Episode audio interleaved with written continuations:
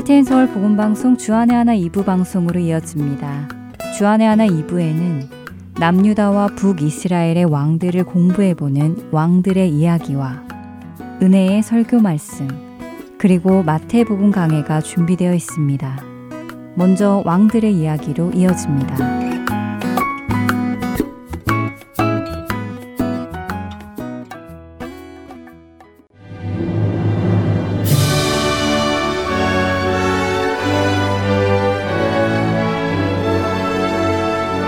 할텐 서울 복음 방송 청취자 여러분 안녕하세요. 왕들의 이야기 진행의 김민석입니다. 지난주부터 열왕기하 18장에서부터 20장, 역대하 29장에서부터 32장에 기록된 남유다의 13대 왕 히스기야에 대해 함께 살펴보고 있습니다. 히스기야는 아하스의 아들로 25살에 남유다의 왕이 되어 29년간 남유다를 통치했었다고 말씀드렸는데요.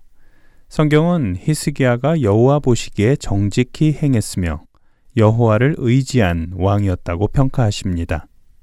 그는 여호와와 연합하여 여호와를 떠나지 아니하였고 여호와의 계명을 지키는 왕이었다고 말씀하시지요. 히스기야는 우상을 섬기며 여호와 앞에 악을 행했던 이전 왕들과는 달리 성전을 수리하고 예배를 회복하는 일을 가장 먼저 했습니다. 히스기야는 이후 하나님의 구원하심을 기억하는 절기인 무교절과 유월절을 회복하고자 했지요. 히스기야의 명령에 대부분의 백성들은 스스로 겸손한 마음으로 하나님 앞으로 돌아왔고 하나님의 손이 유다 사람들을 감동시켜 백성들은 여호와의 말씀을 한 마음으로 준행하였다고 성경은 말씀하십니다. 히스기야는 둘째 달에 무교절을 지키기 위하여 백성들을 모읍니다. 당시 6월절과 무교절은 첫 달에 지켜졌는데요. 히스기야는 한 달 늦게 지키는 것이 지키지 않는 것보다 낫다고 생각해서 백성들을 예루살렘으로 모이게 한 것입니다. 예루살렘에 모인 백성들은 아하스 왕이 우상을 위해 쌓았던 재단과 향단을 기드론 시내에 모두 버렸습니다. 또 레위 사람들은 회중 가운데 자신을 성결케 하지 못한 사람들을 위하여 유월절 양을 잡고 여호와 앞에서 성결할 수 있도록 하였지요. 그런데 이렇게 성결 작업을 해나가는 중에도 자신들을 깨끗하게 하지 아니하고 여호와의 규례를 어긴 에브라임과 문하세, 이사갈, 스불론의 무리들이 있었는데요. 히스기야는 놀랍게도 그런 무리를 포기하지 않고 오히려 그들을 위하여 기도했습니다. 히스기야는 죄를 사여 주실 수 있는 분은 오직 하나님이심을 믿고 있었기 때문에 그들이 비록 성서의 결례대로 스스로 깨끗하게 못하였을지라도 용서해 달라고 기도했지요. 그리고 히스기야가 믿음으로 기도할 때 하나님께서는 그의 기도를 들으시고 백성을 고치셨습니다. 백성들은 자신들이 얼마나 죄악된 삶을 살았는지 또 죄사함이 얼마나 절실히 필요한 자들인지 깨달았습니다. 그래서 유월절을 지키며 하나님 앞에서 감사의 시간을 보냈습니다. 그 시간이 얼마나 그들에게 필요했던 일이며 또한 기쁜 일이었는지 백성들은 스스로 7일 동안 절기를 더 지키자고 결정하고는 그동안 제대로 지키지 못했던 절기를 다시 지킵니다. 예루살렘에는 큰 기쁨이 있었고 이 같은 기쁨은 이스라엘 왕 다윗의 아들 솔로몬 이후로 보지 못했던 기쁨이었다고 역대하 30장 26절은 말씀하시지요. 6월절을 마치고 이스라엘 백성은 각자 고향으로 돌아갑니다. 이 모든 일이 끝남에 거기에 있는 이스라엘 무리가 나가서 유다 여러 성읍에 이르러 주상들을 깨뜨리며 아세라 목상들을 찍으며 유다와 베냐민과 에브라임과 문하세 온 땅에서 산당들과 재단들을 제거하여 없애고 이스라엘 모든 자손이 각각 자기들의 본성 기업으로 돌아갔더라. 역대하 31장 1절의 말씀입니다. 유다와 베냐민, 에브라임과 문하세는 각각 남유다와 북이스라엘을 대표하는 땅입니다. 6월절을 통해 온 이스라엘 백성이 예배를 회복하고 집으로 돌아가 모든 우상과 산당을 제거한 것이지요. 이렇게 그들의 우상 숭배는 멈추게 되었고 하나님을 향한 예배가 회복되었습니다. 역대하 31장에는 6월절이 끝나고 히스기야가 또 한 번 개혁한 내용이 자세히 기록되어 있습니다. 바로 하나님의 말씀에 따라 제사장과 레위인에 대한 직무와 지원을 회복시킨 일인데요.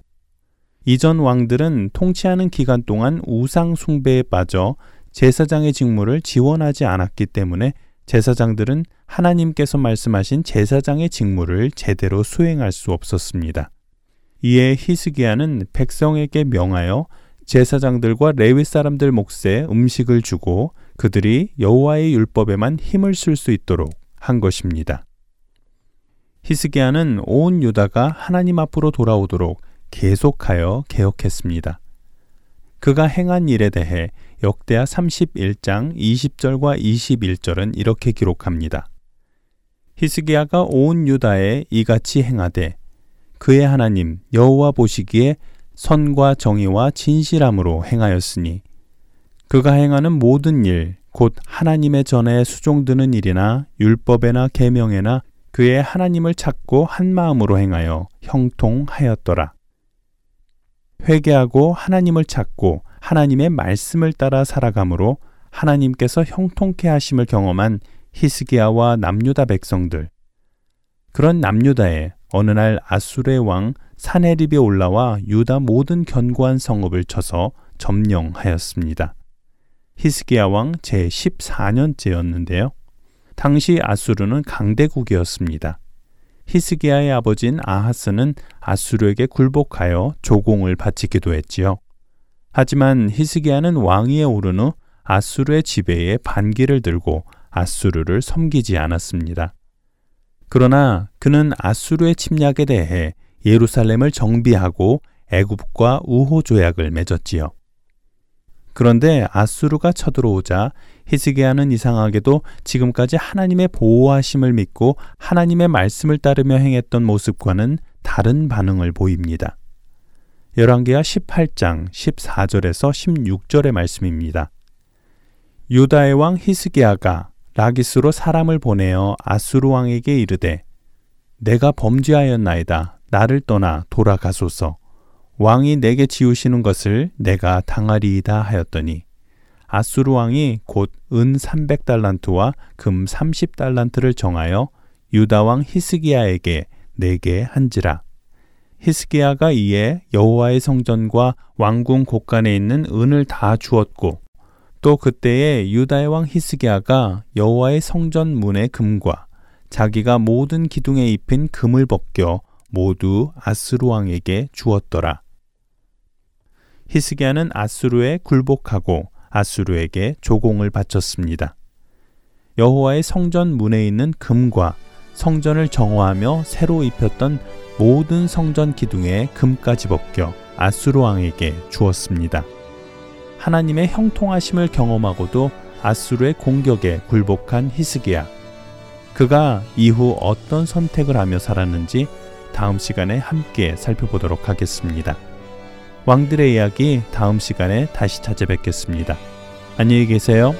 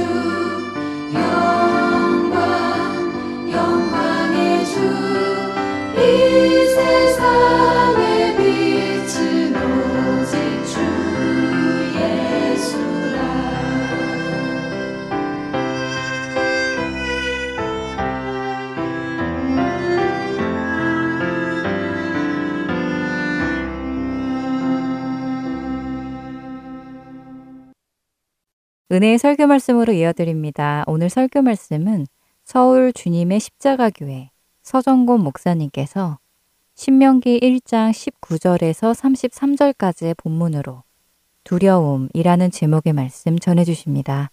은혜의 시간 되시길 바랍니다.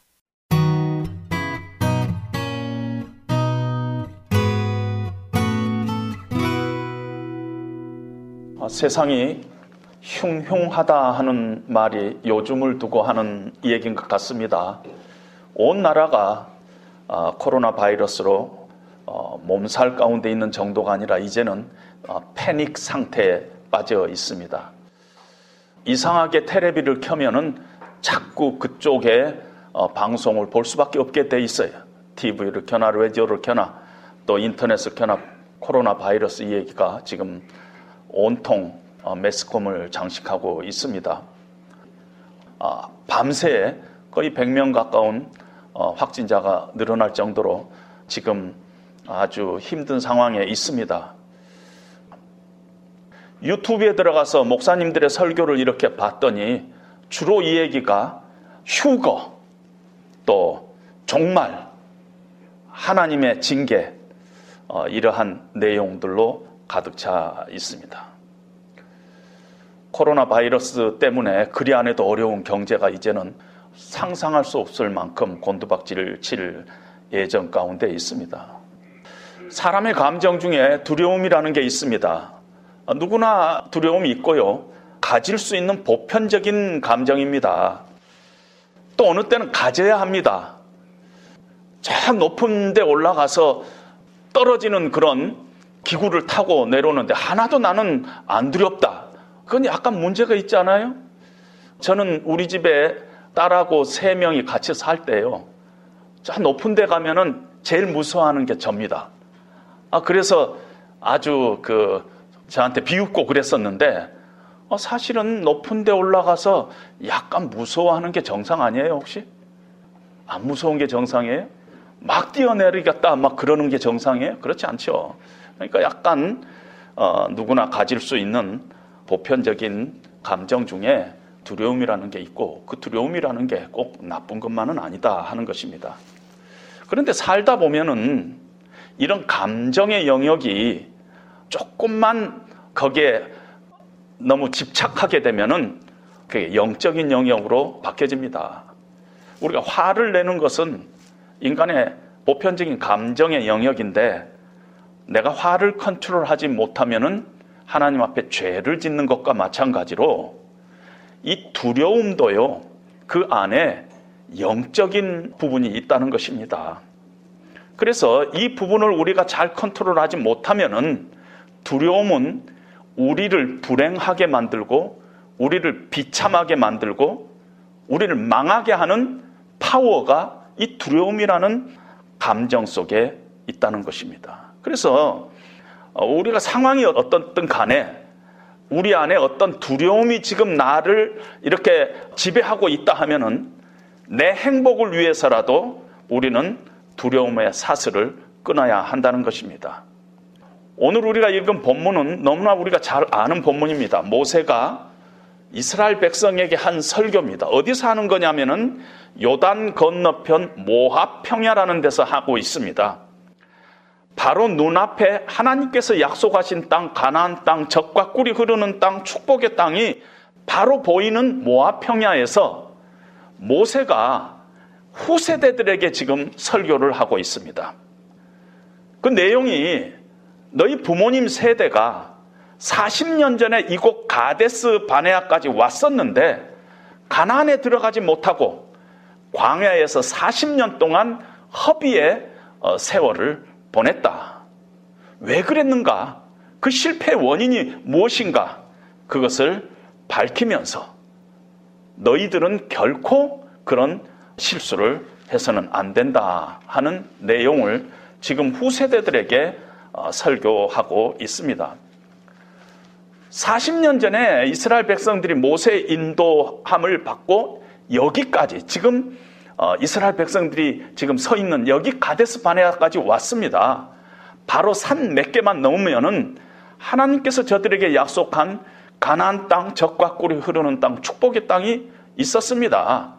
그런데 이 가데스 바네아에서 도로 광야로 들어가서 40년 동안 어, 허비의 인생을 보낸 것입니다. 무슨 일이 벌어졌느냐? 40년 전에 무슨 일이 벌어졌느냐를 지금 모세가 오늘 본문을 통해서 이야기하고 있는데 몇 사람들이 미리 가나안에 정탐꾼이 들어가서 정탐을 해 가지고 우리가 어느 길로 어느 곳으로 가는 것이 좋겠다 하는 것을 우리가 파악하는 것이 좋겠다 해서 모세가 그 건의를 좋게 생각해서 각 지파에서 한 명씩 12명을 어, 이렇게 뽑아서 그 땅을 정탐하도록 했다는 것입니다. 헤브론 가까이에 에스골 골짜기에 12명이 갔는데 그 땅이 너무 좋았어요. 비옥하고 이 과일을 맺었는데 아주 풍성하게 맺어 있었어요. 그래서 그들이 그 증거로 그 에스골 골짜기에서 큰 포도송이를 가지고 돌아왔습니다. 열두 정탐꾼이 보고를 했는데 사실대로 보고를 했어요. 자기들이 본 대로 보고했어요. 팩트를 보고 했어요. 보고 내용은 땅이 참 좋더라는 것이. 그 땅이 참 비옥하고 좋더라는 것이. 오늘 우리 신명기에는 그 땅이 참 좋더라 이렇게 되어 있는데 똑같은 내용을 민수기에서는 과연 적과 꿀이 흐르는 땅입디다 하고 보고를 합니다. 사실의 인식에서는 동일했는데 그 다음에 그 일을, 이 사건을 해석하는 것은 달랐어요. 그리고 이 사실에 입각한 반응들이 달랐다는 것입니다. 동일한 현장을 보았는데 보고하고 동일한 그 팩트를 보고했는데 열등 점탐꾼하고 어, 갈렙과 여호수아의 보고가 달랐다는 것입니다. 열정 탐꾼은 아이고 들어가지 말자. 그 땅에 사는 안악 자손을 봤는데 키가 크고 성읍은 아주 견고하더라. 그래서 결론은 우리가 들어가다가는 큰 코 다치겠다. 그렇게 판단하고 우리는 들어가지 말자. 그렇게 결론을 내린 것입니다.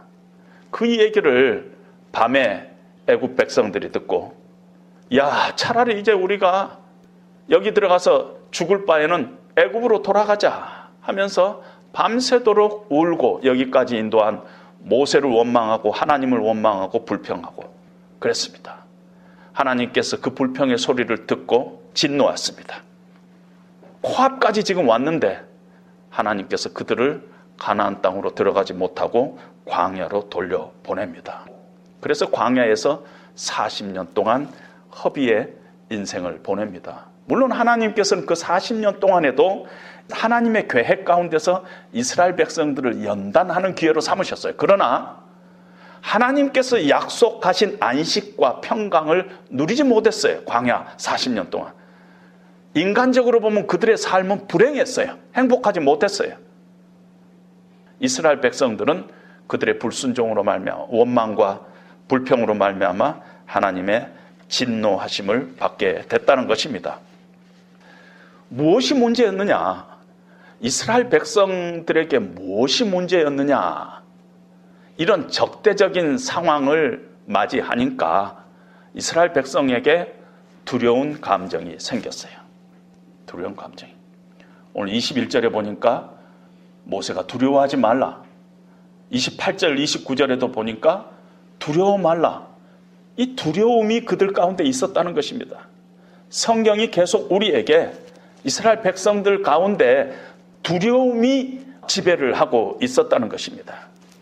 두려움이 이스라엘 백성들을 찾아와서 그들의 생각을 뒤집어 놓고 그들의 해석을 뒤집어 놓고 그들의 행동까지도 뒤집어 놨다는 것입니다.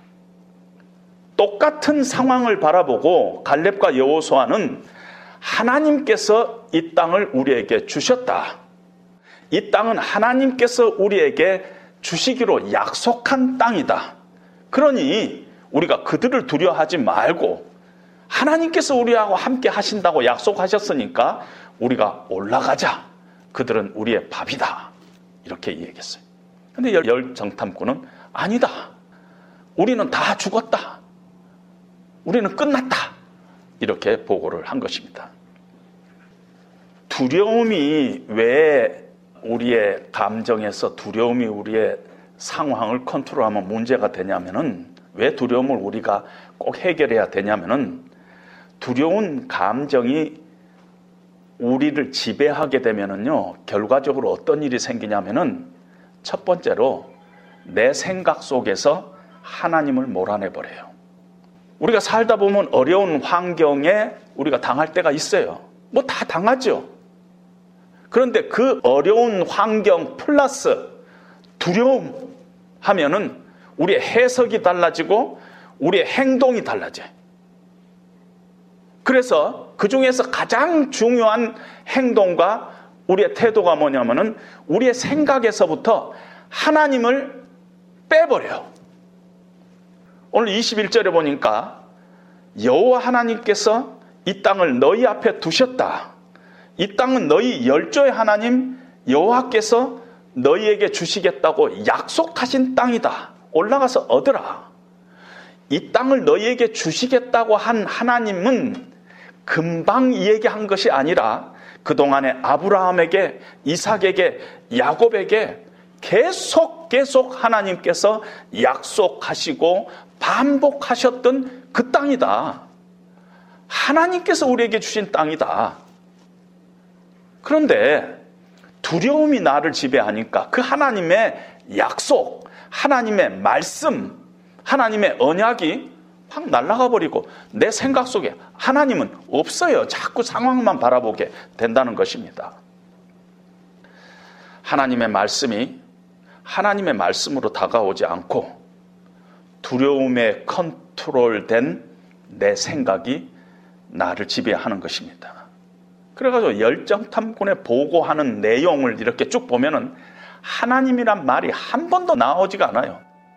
하나님이 그들의 생각이나 행동에서 완전히 배제돼 버린 것이. 우리나라도 지금 코로나 바이러스라는 그 어떤 적대적인 상황 가운데 우리가 있다 보니까 어느 틈엔가 개인적으로든 교회적으로든 기독교 전체가 하나님에 대해서 이 얘기가 싹 빠져 버려요. 자꾸 상황이 우리를 지배해가는 그런 시츄에이션에 우리가 지금 들어가 있다는 것입니다. 이스라엘 백성들이 그동안에 수많은 기적을 체험했어요. 홍해가 갈라지는 기적도 체험했고요. 하늘에서 만나가 떨어지는 기적도 체험했고요. 반석에서 물이 나는 기적도 체험했어요. 근데 그것들이 하나도 내 생각이나 내 판단이나 내 행동에 영향을 주지 않아요. 왜냐하면 두려움이 나를 사로잡고 있기 때문에 하나님의 은혜라든가 하나님의 능력이라든가 하나님께서 그동안에 우리를 어떻게 인도해 오셨는가 그런 것들이 하나도 생각이 안 나는 거예요. 안 나요. 내 생각 속에서 어느 틈엔가 하나님이 배제돼 버린다는 것입니다. 이 일이 어떻게 수천 년 전에 이스라엘 이야기 뿐이겠어요. 지금의 이야기인지도 모르겠어요. 우리 인생 가운데 꼭 이번에 코로나 이 바이러스 사건이 아니더라도 적대적인 상황이 찾아오면은요. 그래서 우리 안에 두려움이 자꾸 생기면은요. 만약에 두려움을 가지고 우리의 상황을 바라보게 되면은요. 하나님의 은혜가 없어져 버려요. 하나님의 약속이 생각이 안 나요. 하나님의 말씀이 하나님의 말씀으로 다가오지 않아요. 하나님께서 내 인생 가운데서 어떻게 인도해 오셨느냐 그 기억이 없어져 버려요. 그래가지고 두려움이 나를 컨트롤하면은요 아주 신앙생활이 드라이해지고 파워가 없어져요. 그냥 powerless. 아 그냥 그냥 그냥 걱정, 염려 이것에 빠져들는다는 거죠. 여러분 두려움은요 아주 악한 파워가 있어요. 두려움 안에는. 그래서 이 우리가 두려움을 반드시 우리가 극복해야만 된다는 것입니다. 이렇게 첫 번째로 만약에 우리가 적대적인 상황 가운데 두려움이 거기에 끼어가지고 두려움으로써 이 상황을 바라보면은 내 생각 속에서 내 판단 속에서 내 행동 속에서 하나님을 배제할 뿐만 아니라 두려움에 지배되면 두려움에 내가 컨트롤 되면은요 합리적이고 상식적인 판단이 마비돼 버립니다. 그 사람이 그런 사람이 아니었어요. 비정상적인 사람이 아니었어요. 그런데 판단이 마비돼 버리고 요동하게 되고 아주 이상한 사람으로 바뀌어져 버립니다. 열두 정탐꾼이 갔다 와가지고 이건 다 좋은 땅이다. 과연 적과 꿀이 흐르는 땅이다. 사실대로 보고할 때는 참 좋은 땅입니다. 적과 꿀이 흐르는 땅입니다. 그랬는데 그런데 두려움이 나를 컨트롤하니까 이 사건에서 민수기 13장에 보면은 그 땅을 두려움에 사로잡힌 사람들이 뭐라 그러냐면 아주 이 땅을 악평하면서 가나안 땅 그 땅은 사람 잡아먹는 땅이다. 이렇게 판단이 흐려져 버린다는 것입니다. 28절에도 보면 안악자 손의 성곽은 하늘에 닿았다. 하늘에 닿았다. 하늘에 닿기는 뭐가 하늘에 닿겠어요? 지금 같으면 한 5층 정도 됐을까요? 근데 하늘에 닿았다. 안악자손이 얼마나 장대하는지 우리는 그들 앞에 우리가 섰더니 메뚜기 같더라. 키가 컸으면 얼마나 컸겠어요? 한 180 됐을까요? 뭐 190 됐다 그럽시다. 뭐 메뚜기는 아니죠. 합리적인 판단이 마비됩니다. 그리고 사실을 왜곡하고 과장하고 가짜 뉴스에 홀리게 된다는 것이. 왜냐하면 정상적인 판단이 흐려져 버리니까. 그것이 두려움이 갖고 있는 파워예요. 이브한 악한 파워가 두려움이 갖고 있다는 것입니다. 하나님의 말씀도 하나님의 선하신 인도하심도 막 왜곡해 가는 것입니다. 27절에 보니까 여호와께서 우리를 미워하심으로 아모리 족속의 손에 넘겨 멸하시려고 우리를 애굽 땅에서 인도하여 내셨도다. 하나님께서 우리를 가나안 땅으로 인도하시는 게 딴 게 아니야. 우리를 가나안 땅으로 인도해 가지고 아모리 족속에 넘겨줘 갖고 우리를 죽이려고 하는 거야. 그래서 하나님께서 우리를 애굽 땅에서 인도한 거야. 말도 아닌 소리를 하는 것입니다. 말도 아닌 소리. 그리고 막 탓합니다. 모세 탓이야. 어? 너 때문이야. 몰라서 하는 소리가 아닙니다. 홍해를 건너면서 하나님의 능력을 체험했었고 하나님이 어떤 사랑으로 그들을 인도했는가 다 알고 바로 얼마 전에 하나님 앞에 찬양의 제사를 드렸던 백성입니다. 광야길을 걸어오면서 하나님께서 어떻게 그들을 인도했는가? 밤에는 불기둥으로 낮에는 구름 기둥으로 인도했던 것을 다 체험했어요. 그런데 두려움이 내 감정을 지배하니까 정상적인 판단이 마비돼 버린 거예요. 하나님의 말씀도 안 들어오고 하나님의 사랑도 안 들어오고 하나님의 뜻과 하나님의 계획 그다안 들어오고 그냥 하나님이 원망하고 남이 원망스럽고 그런 것입니다. 두려움이 내 생각을 지배하면은요 하나님을 내 생각 속에서 몰아내 버릴 뿐만 아니라 상식적이고 정상적인 판단이 마비되고 하나님의 말씀도 애곡하고. 그래서 교회 안에요 어느 때 보면 이상한 사람이 교회 안에 더 많아요. 그걸 영적으로 잘 풀지 못하면은 해결하지 못하면 교회 안에 더 이상한 사람들이 더 많은 이유가 그런 것 때문이에요 오늘 26절에 보니까 너희가 올라가기를 원하지 아니하고 너희 하나님 여호와의 명령을 거역했다.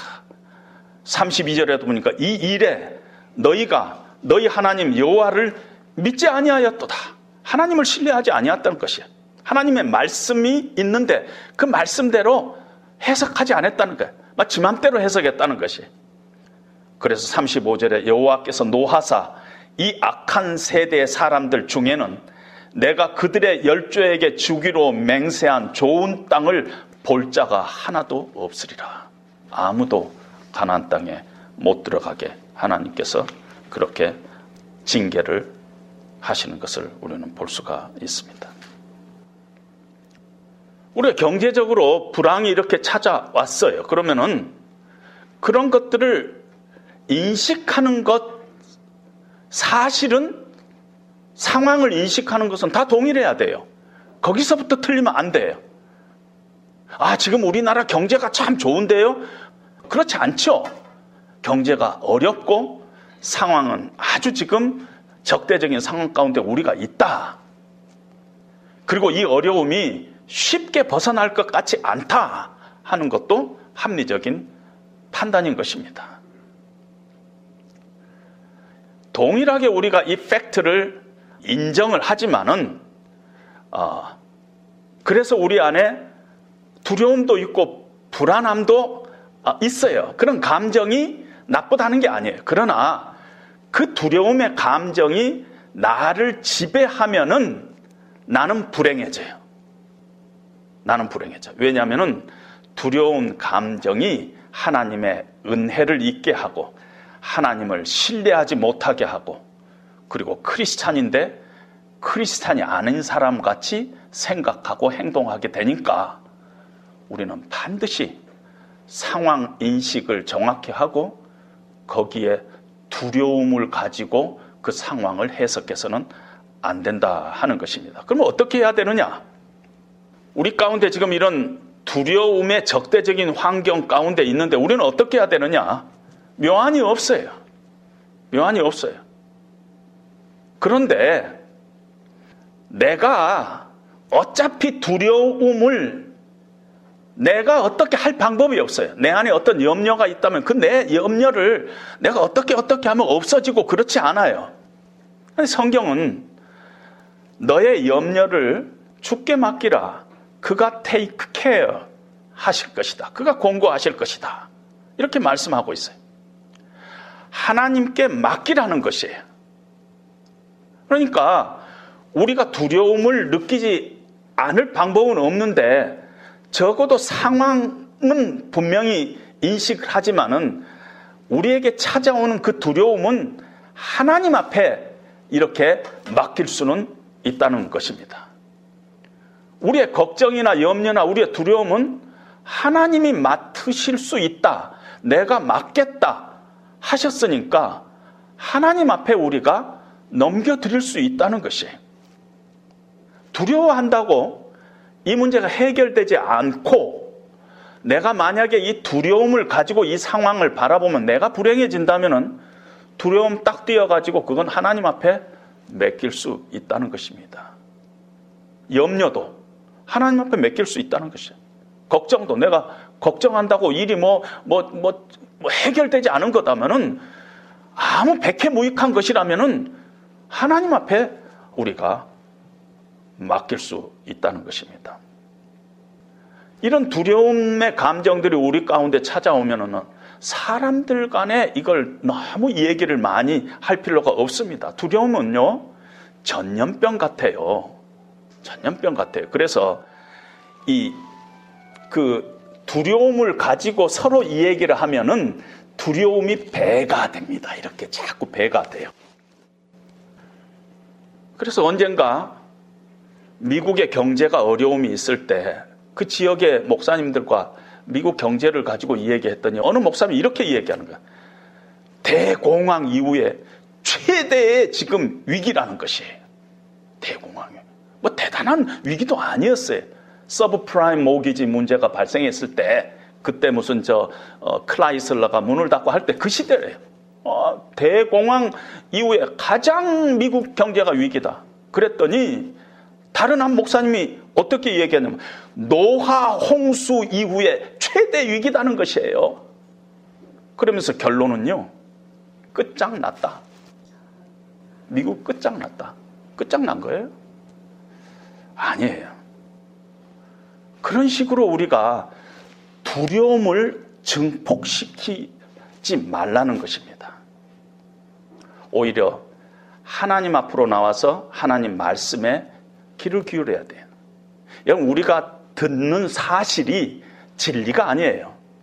사실은 진리가 아니에요. 내 눈으로 보는 것이 다 보는 게 아니고, 내 귀로 듣는 것이 다 듣는 게 아니에요. 세상 지식을 다 가졌다 하더라도 세상을 알 수가 없습니다. 진리는 하나님의 말씀인 것이. 하나님과의 관계를 다시 한번 재정립해야 합니다. 이스라엘 백성이 가데스 바나에서 상황이 너무 어려워 가지고 지금 불신앙적인 행동을 했다고 생각하십니까? 아니에요. 그 전에 죽을 뻔한 경우를 여러 차례 겪었어요. 그것보다 더 어려운 상황도 많이 있었어요. 지금 상황이 어려워서가 아니에요. 믿음이 약해져서 그래요. 믿음이. 믿음이 약해져서. 두려움이 컨트롤하면은요. 그 다음에 믿음이 약해져요. 믿음이 약해지면 하나님과의 관계가 멀어져요. 그래서 말씀보다는 자꾸 테레비 앞으로 가게 돼요. 자꾸. 물론 봐야 되죠. 정확한 어, 사실도 알아야 되고 거기서 제시하는 어떤 가이드라인도 우리가 알아야 될 필요가 있기 때문에 봐야 되 보지 말라는 게 아니에요. 그러나 우리의 그 두려운 감정을 증폭해서는 안 된다 하는 것입니다. 오히려 야 이게 앞으로 어떻게 될까? 경제는 어떻게 될까? 자꾸 미래에 대해서 어, 두려움을 갖고 미래를 파헤치려고 하지 말고 오히려 이럴 때일수록 과거를 파헤치세요. 역사의 주관자이신 하나님, 하나님이 어떤 큰 그림을 갖고 계시는가? 하나님께서 우리 민족을 어떻게 그동안에 인도해 오셨는가? 어떻게 은혜로 우리를 붙잡고 계시는가? 그 신실하신 하나님을 바라보고 믿음으로 우리의 상황을 재해석하는 그런 오히려 시간이 되었으면 합니다. 결론적으로 말씀드립니다. 믿는 사람이나 믿지 않는 사람이나 두려움이 찾아옵니다. 신앙인이나 불신앙이나 다 두려움은 똑같이 어, 찾아와요.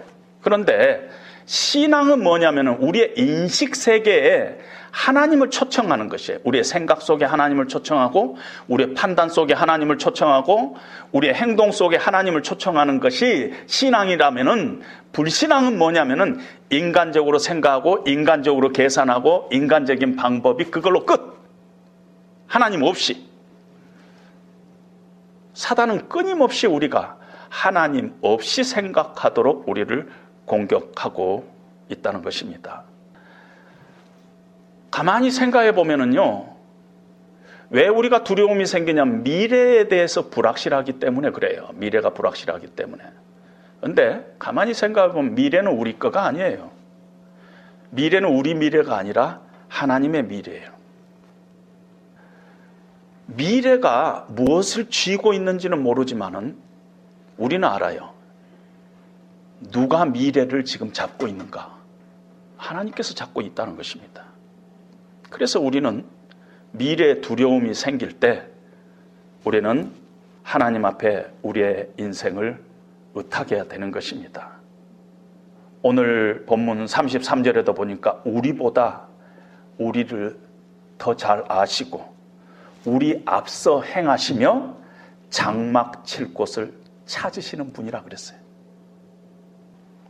철저히 예방하시고 경계하되 지나친 공포와 두려움 때문에 일상생활이 위축되지 않게 하십시오.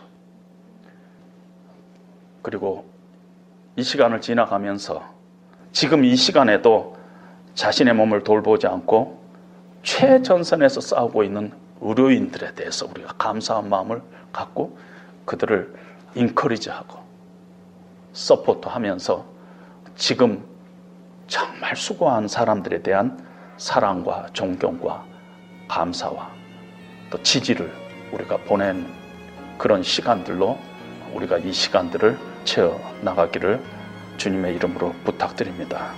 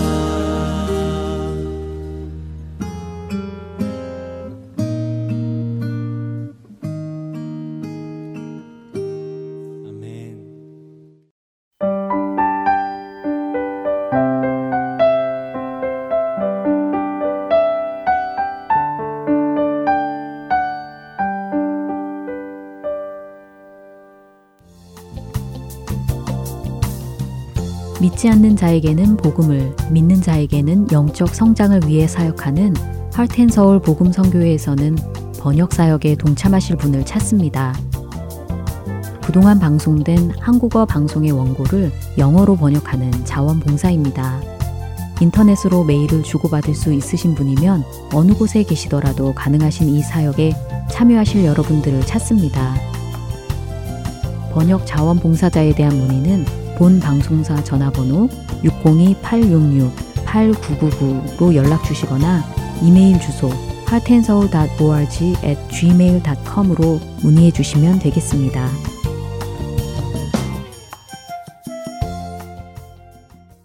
계속해서 마태복음 강해 보내드립니다.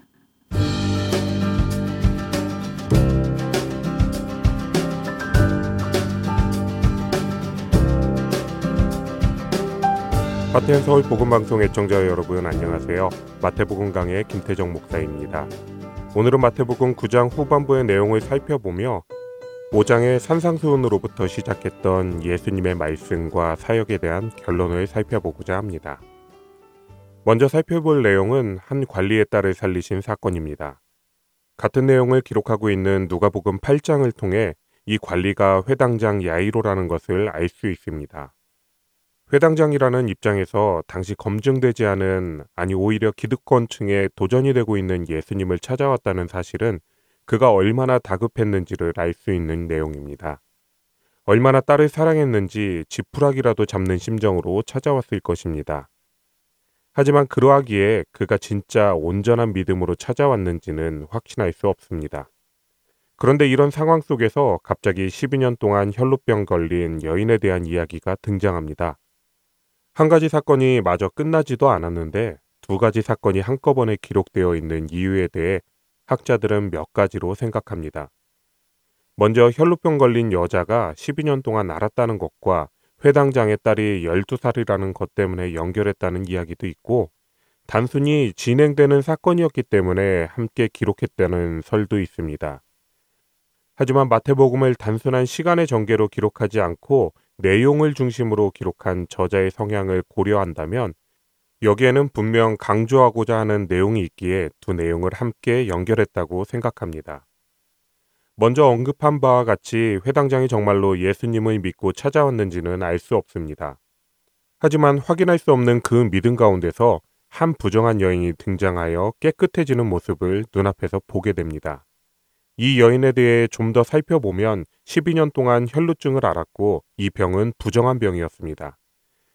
그런데 여인이 고생하던 이 12년은 단순히 기간을 나타내는 것이 아니라 완전한 숫자 11을 의미한다고 학자들은 해석하기도 합니다.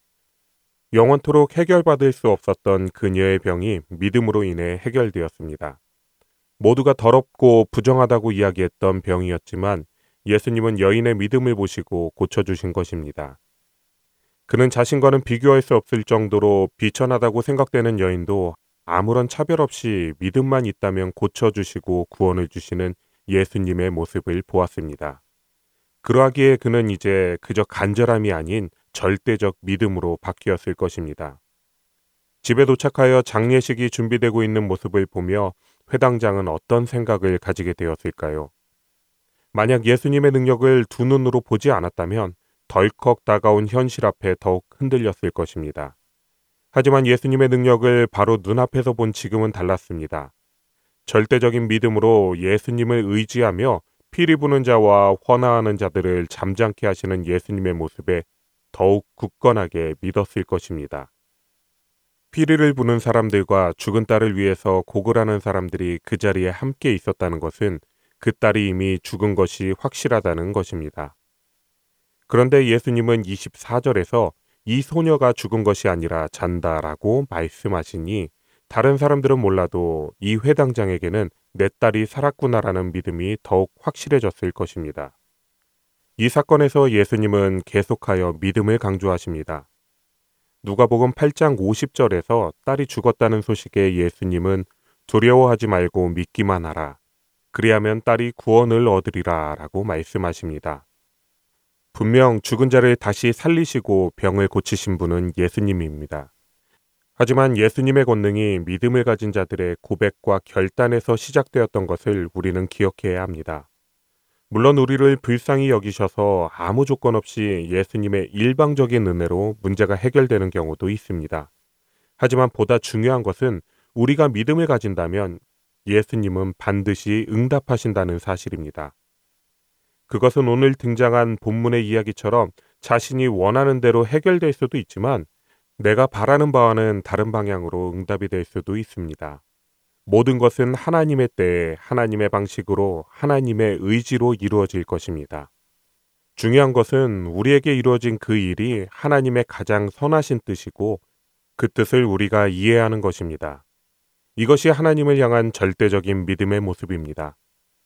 하실 수 있음에도 불구하고 하시지 않는 것은 우리를 사랑하지 않으시기 때문이 아니라 그 일이 가장 선한 길이기 때문이라는 것입니다.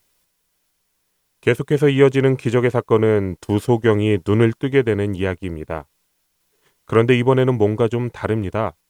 자기를 불쌍히 여겨달라고 외치며 따라오는 그들을 외면하시는 것처럼 보입니다. 그리고 집에 들어가고 나서야 예수님은 그들을 고쳐주십니다. 이렇게 하신 이유에 대해 학자들은 두 가지 정도의 가능성을 이야기합니다. 먼저는 예수님의 치유 사역이 본래의 예수님의 온 민족을 구원하는 사명을 방해하지 않도록 은밀하게 하시기를 원하셨기 때문입니다. 그들은 예수님을 다윗의 자손이라고 소리치며 따라왔습니다. 여기서 다윗의 자손이라는 것은 메시아를 의미합니다. 하지만 그들은 로마의 압체 속에서 건져낼 정치적인 메시아가 성경에서 약속된 메시아라고 생각했고 예수님은 온 인류를 구원하시는 이 일이 그들의 오해로 인해 방해받지 않기를 원하셨기에 이렇게 행하셨다는 해석입니다. 그러하시기에 예수님은 그들을 고치신 후에도 다른 이들에게 예수님께서 고쳐주셨다는 것을 말하지 말라고 말씀하셨습니다. 그리고 두 번째는 그들의 믿음이 더욱 굳건해지기를 원하셨기 때문이라는 해석입니다. 다윗의 자손이여 우리를 불쌍히 여기소서라고 말하는 그들에게 예수님은 다시 물으십니다. 28절입니다. 내가 능히 이 일 할 줄을 믿느냐? 예수님께서 다시 물으신 이유는 무엇일까요? 분명 불쌍히 여겨달라고 이야기하며 따라올 때에는 그가 고치실 수 있다는 기대감 때문에 따라왔을 것입니다. 하지만 다시 그들에게 물으신 것은 그들의 믿음을 더욱 굳게 하시기 위함이었다는 것입니다. 그리고 끝까지 포기하지 않고 믿음을 지켜낸 자들이 받은 결과는 구원이었습니다. 예수님의 지나가시는 그 길에는 예수님의 소문이 이미 퍼져 있었습니다. 아마 가시는 곳곳마다 열광하는 무리들로 가득했을 것입니다. 그들 가운데 예수를 환호하고 소리 지르는 그 일, 그 분위기로 인해 자신이 그분께 대한 믿음으로 가득 찼다고 이야기할 수도 있었을 것입니다. 그러나 그러한 무리들이 떠난 다음에 나의 모습은 여전히 전과 같을까요? 마지막 예수님을 다시 만나는 그 순간까지 예수님만 바라보고 살아갈 수 있을까요? 그들은 결국 다른 사람들이 보지 않는 예수님이 계신 집안에서 예수님을 만났습니다. 그리고 그들의 믿음을 고백했고 구원을 얻었습니다.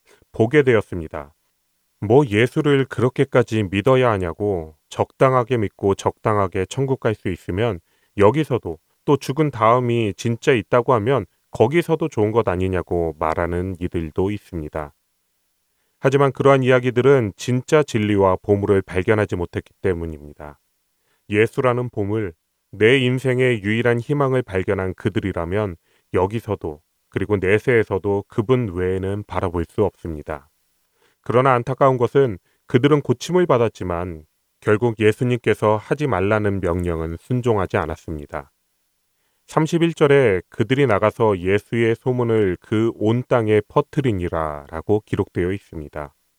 그들의 기쁨이 얼마나 컸을지에 대해서 이해하지 못하는 것은 아닙니다. 하지만 그렇다고 해서 말씀에 순종하는 일이 이해될 수 있는 것 또한 아닙니다. 우리의 생각에 따라 예수님을 믿는 것이 아니라 말씀에 따라 순종해야 합니다. 어쩌면 그들은 나쁜 일도 아니고 진짜 메시아 같은 분위기에 다른 사람들도 알아야 된다고 생각했을지도 모릅니다. 그러나 불완전한 우리의 생각과 감정보다 우선하는 것은 절대적인 하나님의 말씀입니다.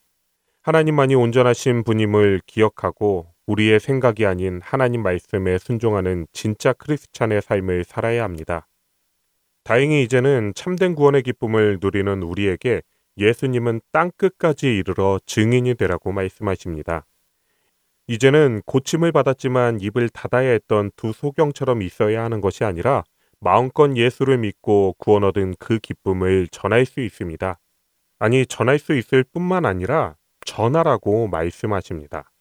그러하기에 참지 마시고 마음껏 삶으로 그 기쁨을 표현하시고 전하시기를 바랍니다. 우리 주님께서 원하십니다.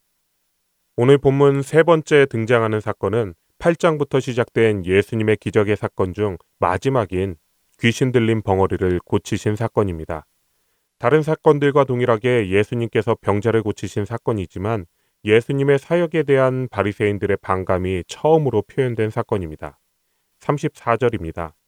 바리새인들은 이르되 그가 귀신의 왕을 의지하여 귀신을 쫓아낸다 하더라. 9장 3절에서는 속으로만 생각했던 그들이지만 이제는 밖으로 예수님에 대한 그들의 적개심을 드러내고 있습니다. 어떤 이들은 이스라엘 가운데서 이러한 일을 본 적이 없다며 예수님이 그리스도이심을 믿어가고 있지만 어떤 이들은 허점을 찾고자 노력합니다. 왜일까요? 그 차이는 겸손함에서 시작됩니다. 가진 것이 없고 도움이 필요한 이들에게는 예수님이 하나님께서 보내주신 자신들을 구원할 메시아로 생각되었지만 자신들의 신앙이 최고라고 생각하며 자신의 자리를 지키는 것에 급급한 교만한 사람들은 예수님을 헐뜯기 위해 반응했습니다. 나에게 예수는 필요 없다고 말하는 자들이 결국 명확하게 보이는 예수님의 존재에 대해 인정하지 못하는 우매함을 보이게 된 것입니다. 이 사건까지의 내용을 통해 저자는 예수님이 약속된 메시아, 곧 그리스도이심을 보여주었습니다. 예수님께서 행하신 일이 메시아가 오시면 하실 일이기 때문이지요. 그래서 옥에 갇혀 있던 세례 요한이 오시리가 예수님이신지를 물었을 때 예수님께서는 마태복음 5장부터 9장까지 기록된 내용을 통해서 답을 해 주십니다. 맹인이 보며 못 걷는 사람이 걸으며 나병 환자가 깨끗함을 받으며 못 듣는 자가 들으며 죽은 자가 살아나며 가난한 자에게 복음이 전파된다 하라 라고 마태복음 11장 5절에 말씀하시며 자신이 바로 약속된 그리스도이심을 밝혀 말씀하고 계시죠. 그리고 이제 이에 대한 선택은 우리의 몫인 것입니다. 35절은 예수님의 사역을 다시 한번 정리하는데 예수님의 사역이 시작될 때 저자가 기술한 것과 같습니다. 4장 23절에 예수께서 온 갈릴리에 두루 다니사 그들의 회당에서 가르치시며 천국 복음을 전파하시며 백성 중에 모든 병과 모든 약한 것을 고치시니라는 것처럼 가르치고 전하고 고치시는 예수님의 사역이 변함없이 이루어지고 있음을 이야기합니다. 그리고 이러한 사역의 이유를 36절에서 말씀하시는데 바로 우리를 불쌍히 여기셨기 때문입니다. 목자 없는 양과 같이 고생하며 기진했기 때문에 예수님은 우리를 불쌍히 여기셨습니다. 여기에 사용된 고생하다라는 단어는 칼로 가죽을 벗기다라는 뜻입니다. 그동안 그들의 목자는 양들의 상황은 생각하지 않고 오직 자신의 배를 불리기에만 급급했습니다. 말씀에도 육신의 양식에도 굶어가고 있는 백성들을 향해서 궁일의 마음은 없고 도리어 착취하는 이들이 그들이었습니다. 그리고 그러한 그들에 대해 마태복음 23장 13절에 화 있을진저 외식하는 서기관들과 바리새인들이여 너희는 천국 문을 사람들 앞에서 닫고 너희도 들어가지 않고 들어가려 하는 자도 들어가지 못하게 하는도다라고 말씀하시며 육체뿐 아니라 영적으로도 고생하며 기진한 백성들을 불쌍히 여기시고 그들의 선한 목자가 되시어 먹이시고 돌보신 것입니다. 하나님을 잃은 존재로서의 고통은 지금도 계속되고 있습니다. 하나님이 함께 하시는 기쁨으로 살아야 하는 인류가 하나님을 떠나 알지 못하게 되었으며 이러한 하나님의 부재는 영적으로도 육적으로도 피폐함을 가지고 오게 됩니다. 시편 23편의 저자는 자신에게 부족함이 없는 이유를 여호와 하나님이 자신의 목자이기 때문이라고 고백합니다. 사망의 음침한 골짜기를 똑같이 만나고 있지만 시편의 저자와 다른 이들과의 차이는 여호와 하나님이 그들의 목자이신지에 따라 나뉘게 됩니다. 그동안 인류는 수없이 하나님의 부재를 그 무언가로 채우려고 노력해 왔습니다. 인간에게 완전한 것은 무엇인지 연구하고 노력해 왔습니다. 정치적으로도 경제적으로도 또는 인간 본질에 대한 것들로도 수많은 학문을 만들어내며 해결책을 제시하고자 했지만 그 어떤 것도 하나님의 자리를 채우지는 못했습니다. 부족한 인간으로서는 완전하신 하나님을 대신하는 것이 절대적으로 불가능한 일이기 때문입니다. 하지만 정말로 다행인 것은 우리의 힘으로는 채울 수 없는 빈자리를 하나님께서 불쌍히 여기시고 다시 채워주시기 위해 이 땅에 오셨다는 사실입니다. 그 어떤 것으로도 하나님의 자리를 채울 수 없다는 사실을 아시는 하나님께서 아들을 포기하시는 희생과 사랑으로 문제를 해결하셨습니다. 자격 없는 자를 불쌍히 여기시고 민망히 여기시며 우리의 아픔과 고통에 먼저 관심을 두시고 오셨습니다. 그리고 이러한 천국 복음을 친히 가르치시고 전파하시고 우리를 회복시키셨습니다. 그리고 그러한 사역에 우리를 부르시어 함께 동참하는 영광을 주셨습니다. 37절부터 38절에는 다음과 같이 기록되어 있습니다. 이에 제자들에게 이르시되 추수할 것은 많되 일꾼이 적으니 그러므로 추수하는 주인에게 청하여 추수할 일꾼들을 보내주소서 하라 하시니라. 보통 추수라는 단어는 종말과 심판을 의미하지만 여기에서는 목자 없이 잃어버린 영혼을 되찾는 것을 의미합니다.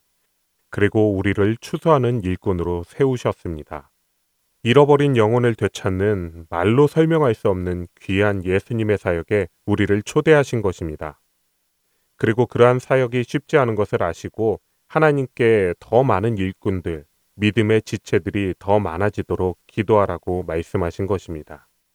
9장의 마지막은 5장부터 9장까지 기록된 예수님의 설교 말씀과 사역을 마무리하는 부분입니다. 말씀과 기적의 사건을 통해 예수님은 자신이 그리스도이심을 증명하셨고 이러한 기적은 단순히 예수님만의 일이 아니라 우리가 함께 가야 할 사명으로 확장하셨습니다. 오늘 살펴본 기적의 사건들은 연약한 믿음을 가진 자에게 믿음을 확인하시고 자라게 하시고 굳게 하시는 예수님의 은혜를 나타내고 있습니다. 그리스도의 장성한 분량까지 자라기를 바라시며 함께 기르는 양들을 찾아 나설 추수할 일꾼이 되기를 원하십니다. 이번 한 주간 우리에게 주신 은혜를 다시 한번 생각하며 예수님의 부르심에 응답하는 우리 모두가 되길 소망하며 마태복음 강해 마치겠습니다.